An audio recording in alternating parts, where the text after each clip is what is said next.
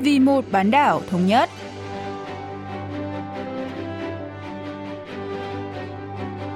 Mỹ Linh xin kính chào quý vị và các bạn.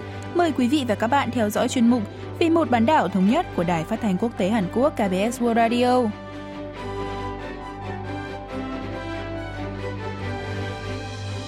Trong phần 1, diễn biến quan hệ liên triều, chúng ta sẽ cùng nghe phân tích về tình hình kinh tế của Bắc Triều Tiên.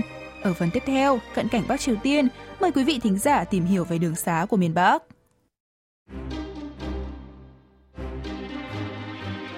Trong bối cảnh sắp đến thời hạn tổng kết một năm, kế hoạch phát triển kinh tế quốc gia 5 năm được đưa ra tại Đại hội Đảng Lao động lần thứ 8 vào tháng 1 năm nay. Truyền thông Bắc Triều Tiên đang liên tục gây sức ép để các cơ quan đưa ra thành tựu.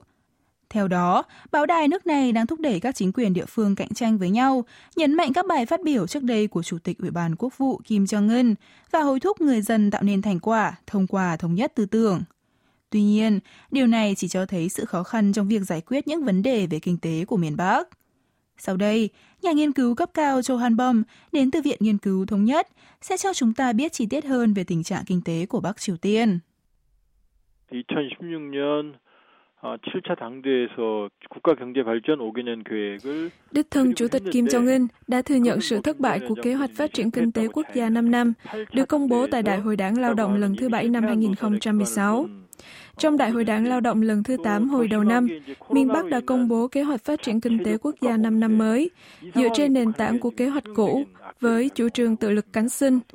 Tuy nhiên, kế hoạch mới ngay từ đầu được cho là không khả thi vì được thực hiện dựa trên chính sách tự lực cánh sinh đã thất bại trước đó, đặc biệt là trong bối cảnh Bắc Triều Tiên phải chịu các lệnh trừng phạt quốc tế và đóng cửa biên giới do đại dịch COVID-19.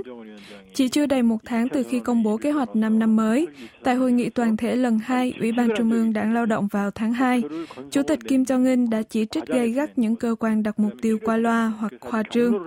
Sau đó, miền Bắc đã tổ chức nhiều hội nghị khác nhau nhằm giám sát việc quán triệt kế hoạch này. Song trên thực tế, tất cả các lĩnh vực đều không đạt được mục tiêu, khiến tình hình ngày càng trở nên khó khăn. 모든 분야에서 지금 목표는 턱없이 달성이 안 된 어려운 상황이라고 볼 수 있습니다. Theo báo cáo, tình trạng giá lương thực tăng đột biến và cuộc sống người dân thêm khó khăn tại Bắc Triều Tiên của Cơ quan Xúc tiến Thương mại và Đầu tư Hàn Quốc KOTRA, tình trạng giá ngũ cốc tăng cao vẫn ở mức nghiêm trọng, bất chấp miền Bắc đã huy động toàn lực để giải quyết vấn nạn thiếu lương thực. Giá gạo và ngô tại nước này tăng lần lượt 1,7 lần và 2,4 lần so với đầu năm, khiến nhiều người không thể mua được lương thực, dẫn đến tình trạng suy dinh dưỡng. Ông Johan Bom lý giải. 지금 식량난은 상당히 심각하고요.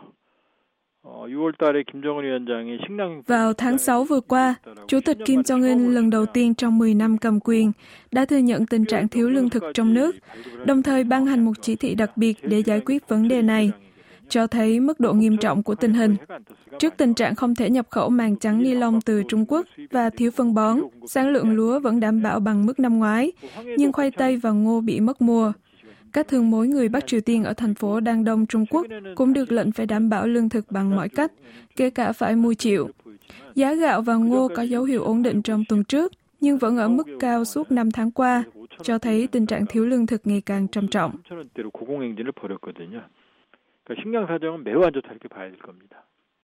Ngoài ra, sau phong tỏa biên giới kéo dài, Bắc Triều Tiên gặp phải tình trạng thiếu hụt hàng hóa, gồm cả nhu yếu phẩm hàng ngày. Có thông tin cho biết, nước này thiếu giấy và mực nhập khẩu nên phải in tiền tạm thời, hay còn gọi là phiếu tiền bằng giấy nội địa. Ngoài ra, vụ nổ nhà máy hóa học thanh niên Nam Hưng vào tháng 8 vừa qua được cho là do nhà máy hoạt động thiếu hiệu quả trong tình trạng cơ sở vật chất thiếu thốn. Nhà nghiên cứu Cho Hàn phân tích. 지금 북한도 장마당 경제에 의존하고 있거든요. 장마당 근데 문제는 뭐 아무리 국산화를 Nền kinh tế Bắc Triều Tiên dựa vào thị trường chợ tư nhân. Tuy đã áp dụng chính sách quốc hữu hóa, một phần đáng kể hàng hóa tại chợ vẫn là hàng nhập khẩu. Đặc biệt, bốn loại thực phẩm chính là bột mì, đường, dầu đậu nành và gia vị được nhập khẩu hoàn toàn từ Trung Quốc, nhưng hiện đã hết hàng do biên giới bị đóng cửa gần 2 năm. Giá ruột bút bi nhập khẩu đã tăng gần 100 lần ở một số khu vực. Bên cạnh đó, miền Bắc từ lâu đã phải chịu các lệnh trừng phạt quốc tế, hạn chế hơn 90% thương mại của nước này, đẩy nền kinh tế đến bờ vực sụp đổ. Vì vậy, thể chế Bắc Triều Tiên không thể được coi là đang hoạt động bình thường.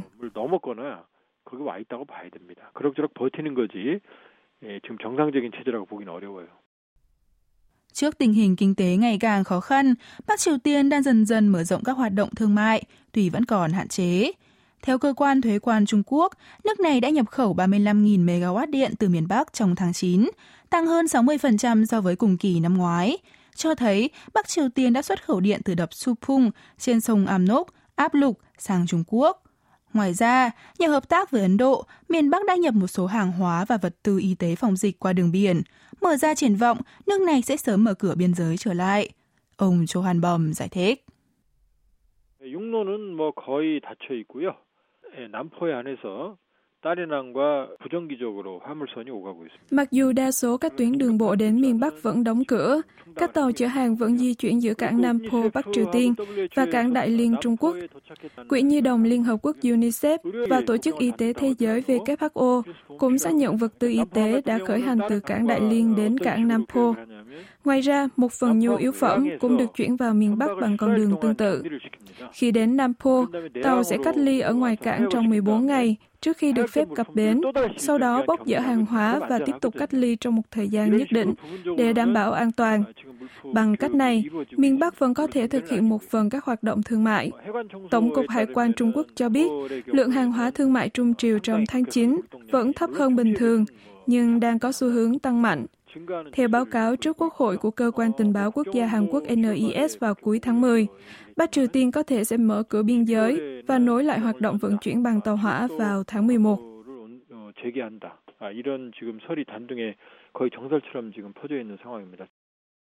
Bên cạnh đó, tại phiên họp toàn thể Ủy ban Thường vụ Hội đồng Nhân dân tối cao Bắc Triều Tiên tổ chức tại Đại lễ đường Manchute ở Bình Nhưỡng vào ngày 29 tháng 10, miền Bắc đã thông qua các luật mới như luật quản lý bảo hộ tách biệt thông tin, luật triển lãm sản phẩm quốc tế, luật thanh toán điện tử và luật hóa đơn.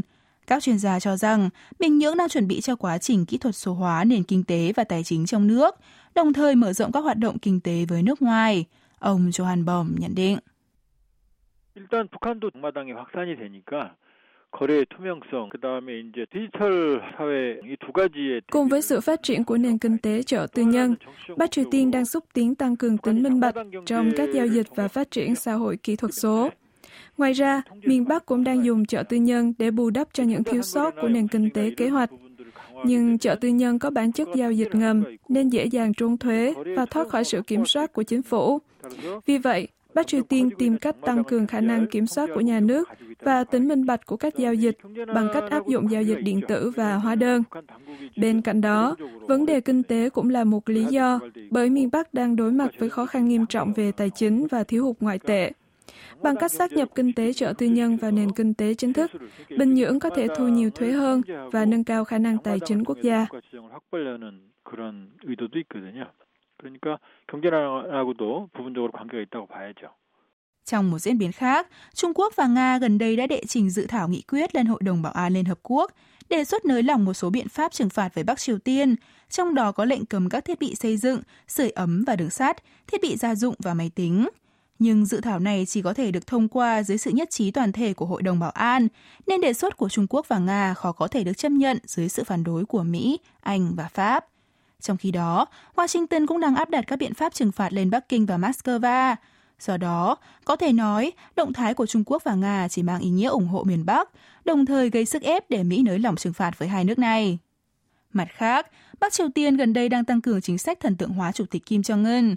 Ông Kim đã đề ra học thuyết chính trị cơ bản của xã hội chủ nghĩa là nền chính trị chủ nghĩa nhân dân là trên hết tại Đại hội Đảng Lao động lần thứ 8, đồng thời nhấn mạnh yếu tố nhân dân trong bài phát biểu kỷ niệm 76 năm ngày thành lập Đảng vào tháng 10 vừa qua. Truyền thông nước này cũng đề cao tầm quan trọng của người dân và tập trung vào việc ca ngợi Chủ tịch Kim. Có phân tích cho rằng, động thái này liên quan đến những khó khăn kinh tế mà miền Bắc đang gặp phải.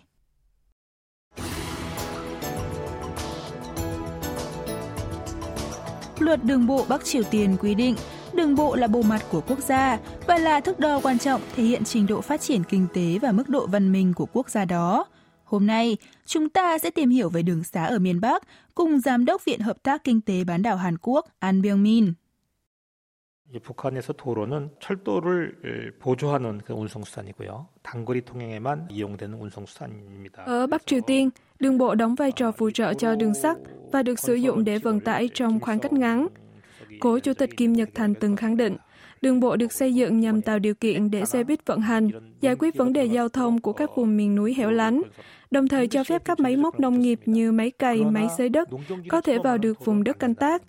Tuy nhiên, do tình trạng thiếu đất canh tác, điều kiện tiền đề cho việc xây dựng đường xá tại nước này là không được phép xâm lấn đất nông nghiệp.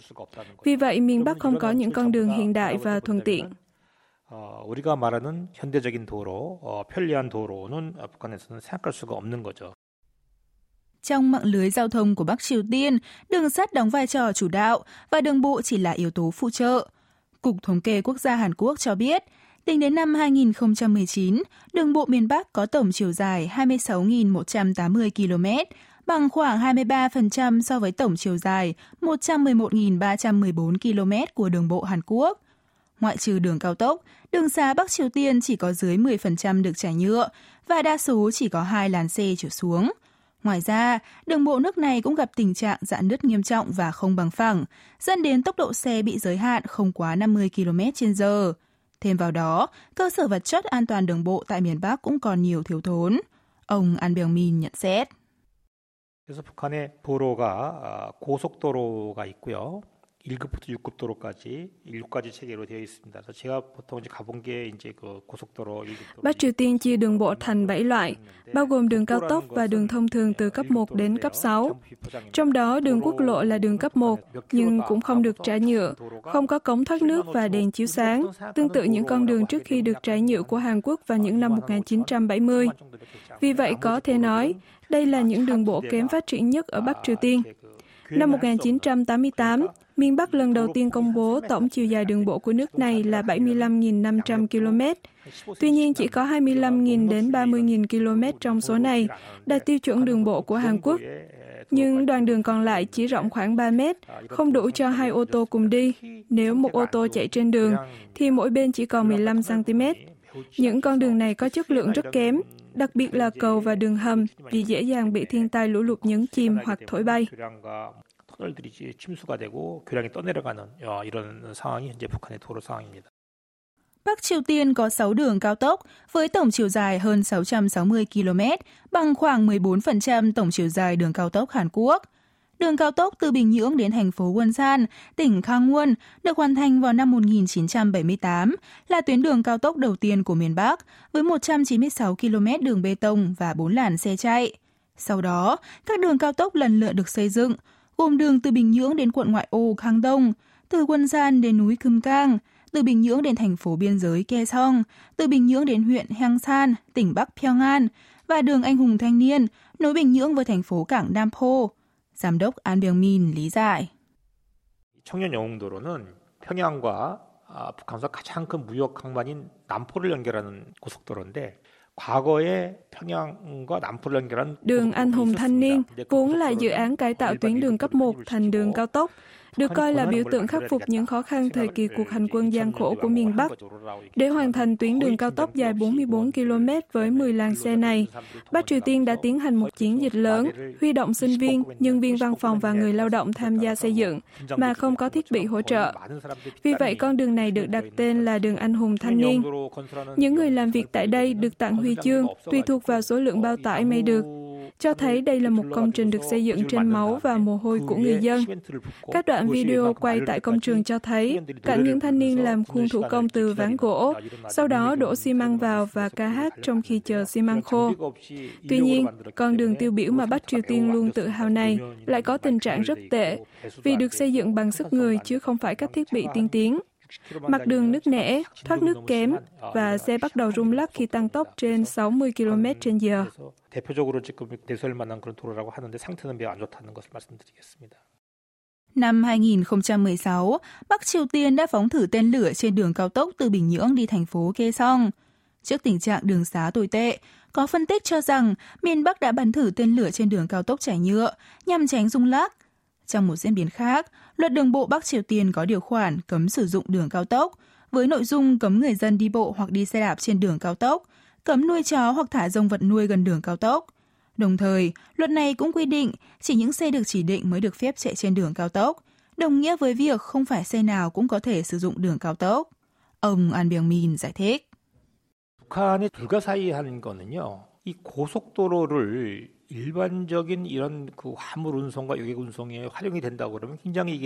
nếu cho phép vận chuyển hàng hóa và hành khách trên đường cao tốc, Bắc Triều Tiên có thể giải quyết được nhiều vấn đề giao thông vận tải.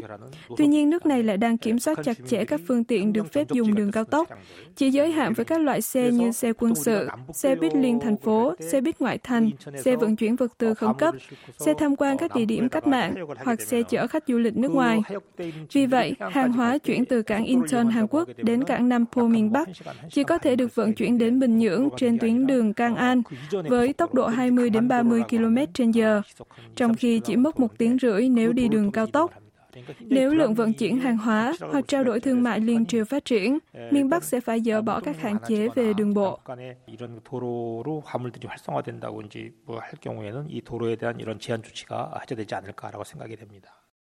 Từ năm 2018, Bắc Triều Tiên bắt đầu thu phí trên đường cao tốc từ Bình Nhưỡng đến thành phố Wonsan, với mức thu khác nhau tùy thuộc vào loại phương tiện và quãng đường di chuyển.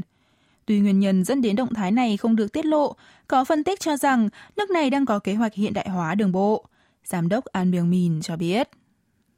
북한이 이제 그 가장 놀랄 만한 변화를 보인 것이 2018년도에 그 고속도로 가운데 평양 원산 고속도로 유료화 조치를 시행을 했습니다. 그래서 고속도로 Việc áp dụng thu phí trên đường cao tốc từ Bình Nhưỡng đi Wonsan vào năm 2018 được coi là thay đổi lớn nhất của Bắc Triều Tiên. Nếu đi khứ hồi, các chủ phương tiện sẽ phải trả khoảng 8 euro, 9,3 đô la Mỹ bằng thẻ ngân hàng IC tại các trạm thu phí đặt ở nơi ra vào đường cao tốc. Đây là tín hiệu cho thấy các công ty đầu tư nước ngoài có thể thu hồi vốn nếu đầu tư vào đường bộ miền Bắc. Theo luật đường bộ trước đây, Bắc Triều Tiên chỉ thu phí cầu đường từ người nước ngoài và các công ty nước ngoài. Tuy nhiên, miền Bắc đã sửa đổi luật để thu phí tất cả người tham gia giao thông, cho thấy nước này đang có chiến lược cải tạo và hiện đại hóa cơ sở hạ tầng đường bộ. 도로 인프라나 이런 것에 대한 새로운 그 현대화 개보수 이런 전략을 갖고 있다는 것이 주목해 볼 만한 그런 부분이라고 생각합니다. Chúng ta hãy cùng chờ xem chiến lược hiện đại hóa đường bộ sẽ tạo ra thay đổi gì cho xã hội Bắc Triều Tiên. Trong số tiếp theo của cận cảnh Bắc Triều Tiên, mời quý vị và các bạn tìm hiểu về giao thông đường bộ của miền Bắc.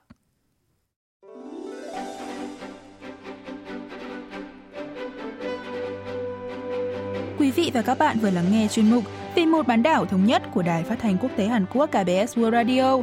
Cảm ơn quý vị và các bạn đã quan tâm theo dõi. Xin kính chào tạm biệt và hẹn gặp lại trong chuyên mục tuần sau.